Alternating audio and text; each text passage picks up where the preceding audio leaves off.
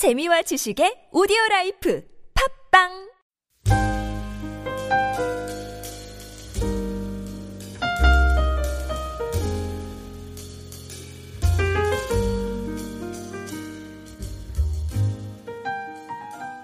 예, 오늘 우리가 읽은 이 본문의 예, 잠언서 17장 1절은 어, 화목에 대해서 얘기하고 있습니다. 아주 잠언에서 나오는 대표적인 화목에 관한 말씀입니다.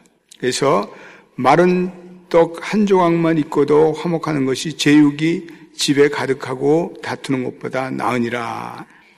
이 말씀은 사람이 살아가는 데 있어서 화목하며 살아가는 것이 얼마나 큰 축복인가를 교훈해 주는 말씀입니다.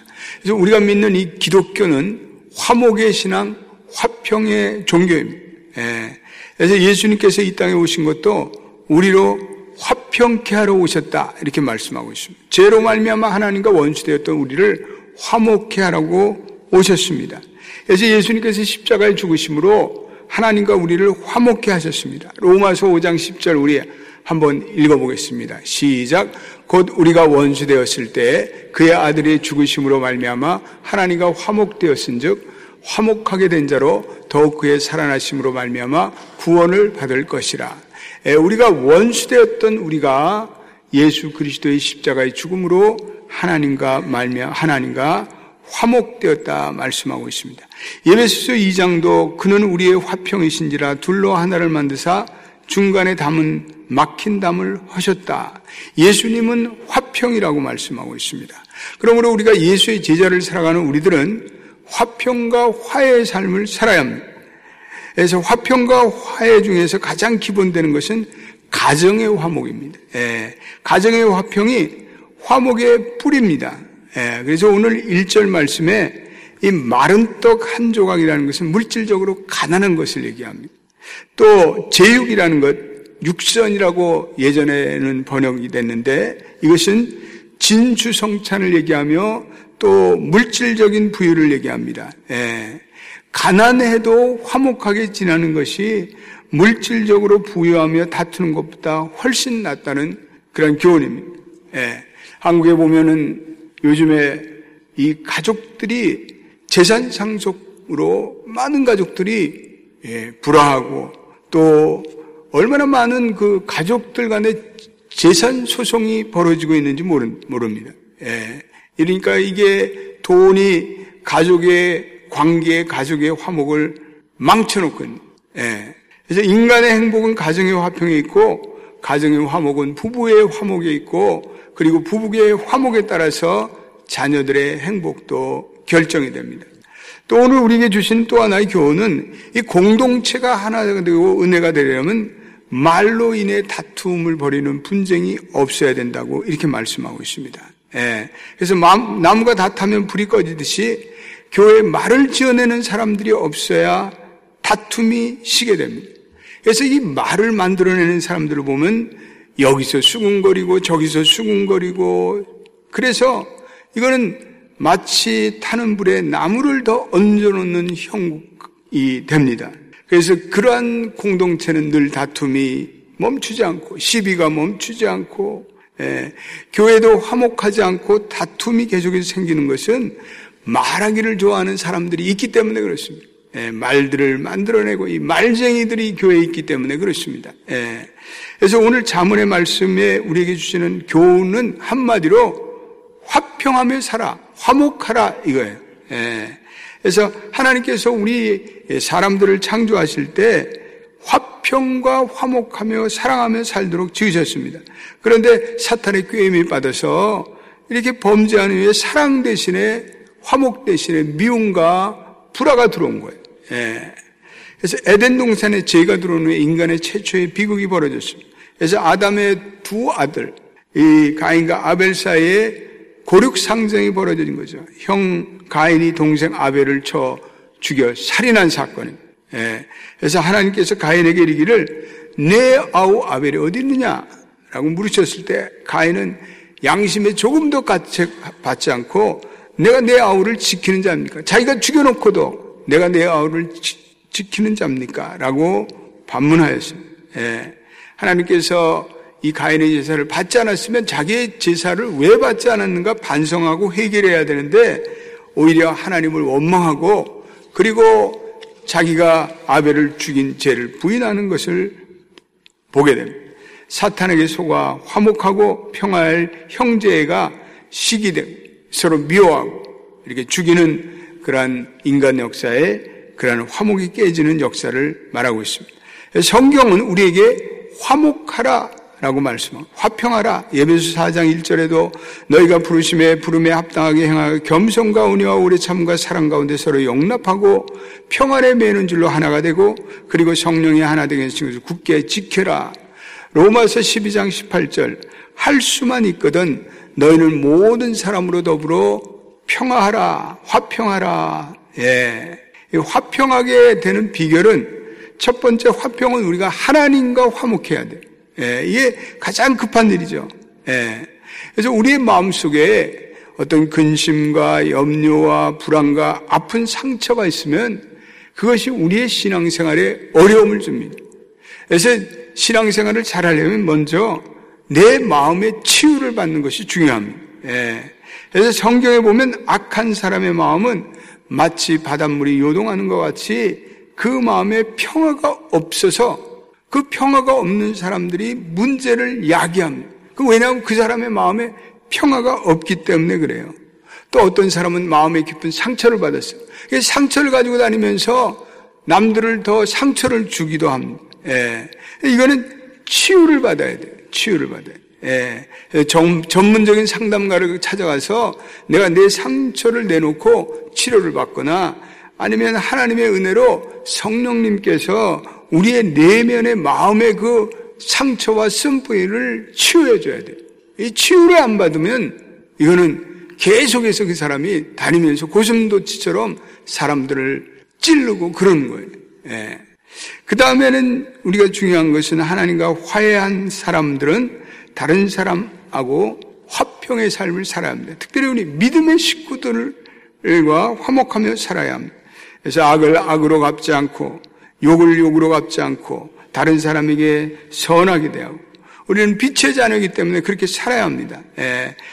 베드로전서 3장 10절 11절에 그러므로 생명을 사랑하고 좋은 날 보기를 원하는 자는 혀를 금하며 악한 말을 끝이며 그 입술에 게으를 말하지 말고 악에서 떠나 선을 행하고 화평을 구하고 이를 쫓으라 한마디로 말을 조심하라는 거예요. 예. 그래서 오늘 보니까 이 말에 대해서 교훈이 화목에 대한 말씀을 하면서 같이 나오고 있습니다. 예.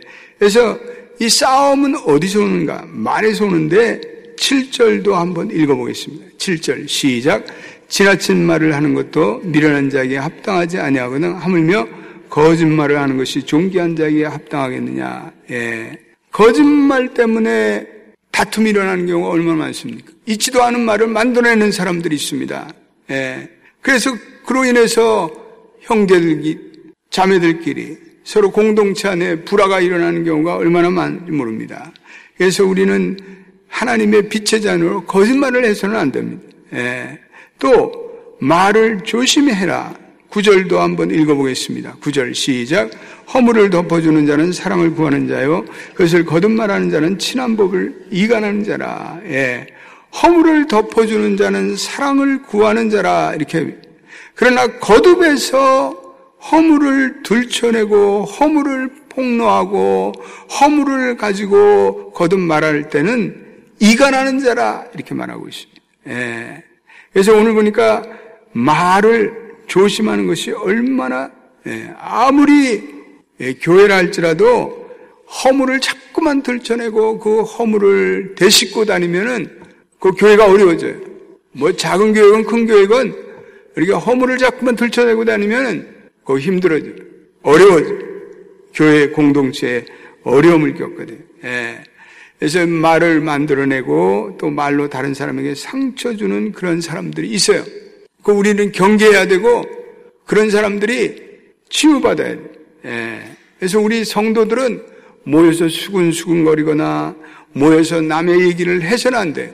그거 다 교회 공동체를 어렵게 하는 거예요. 예. 남의 얘기를 하려면 우리가 칭찬을 하고 덕을 세워주고 또 오늘 보니까 좋은 말로 충고를 해줘라. 10절에 예, 같이 읽어보겠습니다. 시작.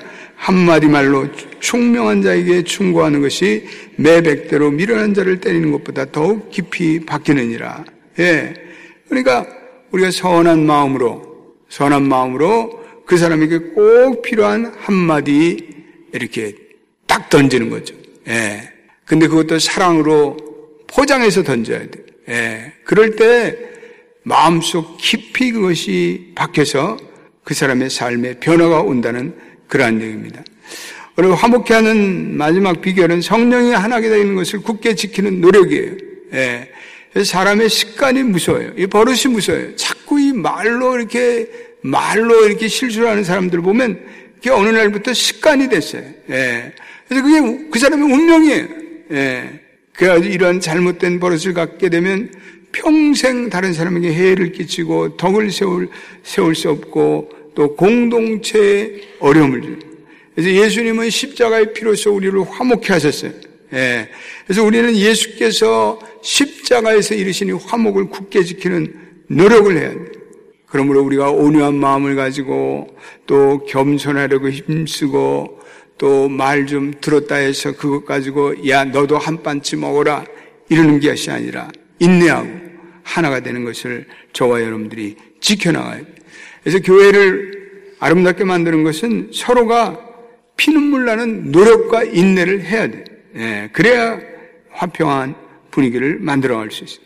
화목해 하는 자에게 하나님께서 축복을 주시죠. 마태, 마태복음 5장 9절 말씀. 한번 올려보세요. 시작. 화평케 하는 자는 복이 있나니 그들이 하나님의 아들이라 일컬음을 받을 것이요. 화평케 하는 자는 복이 있나니 그들이 하나님의 아들이라 일컬음을 받을 것이요. 얼마나 놀라운 축복이에요. 화해케 하는 자에게 하나님께서 그런 사람을 모시고 너는 내 딸이야. 너는 내 아들이야. 이렇게 인정하시고 축복해 주신다는 것입니다. 예. 우리 이제 말씀을 정리하면서 창세기에 보면 아브라함과 룻의 목자들이 서로 다퉈요. 삼촌과 조카의 목자들이 서로 다퉈요. 그때 아브라함이 이런 얘기를 해요. 예. 이 땅에는 가난과 브리스와 같은 가난의 일복, 일곱 이방 족속들이 살고 있는데 우리 하나님을 믿는 우리들이 다투면 여기 가난의 이방 족속들과 우리들과 똑같지 않겠느냐? 예.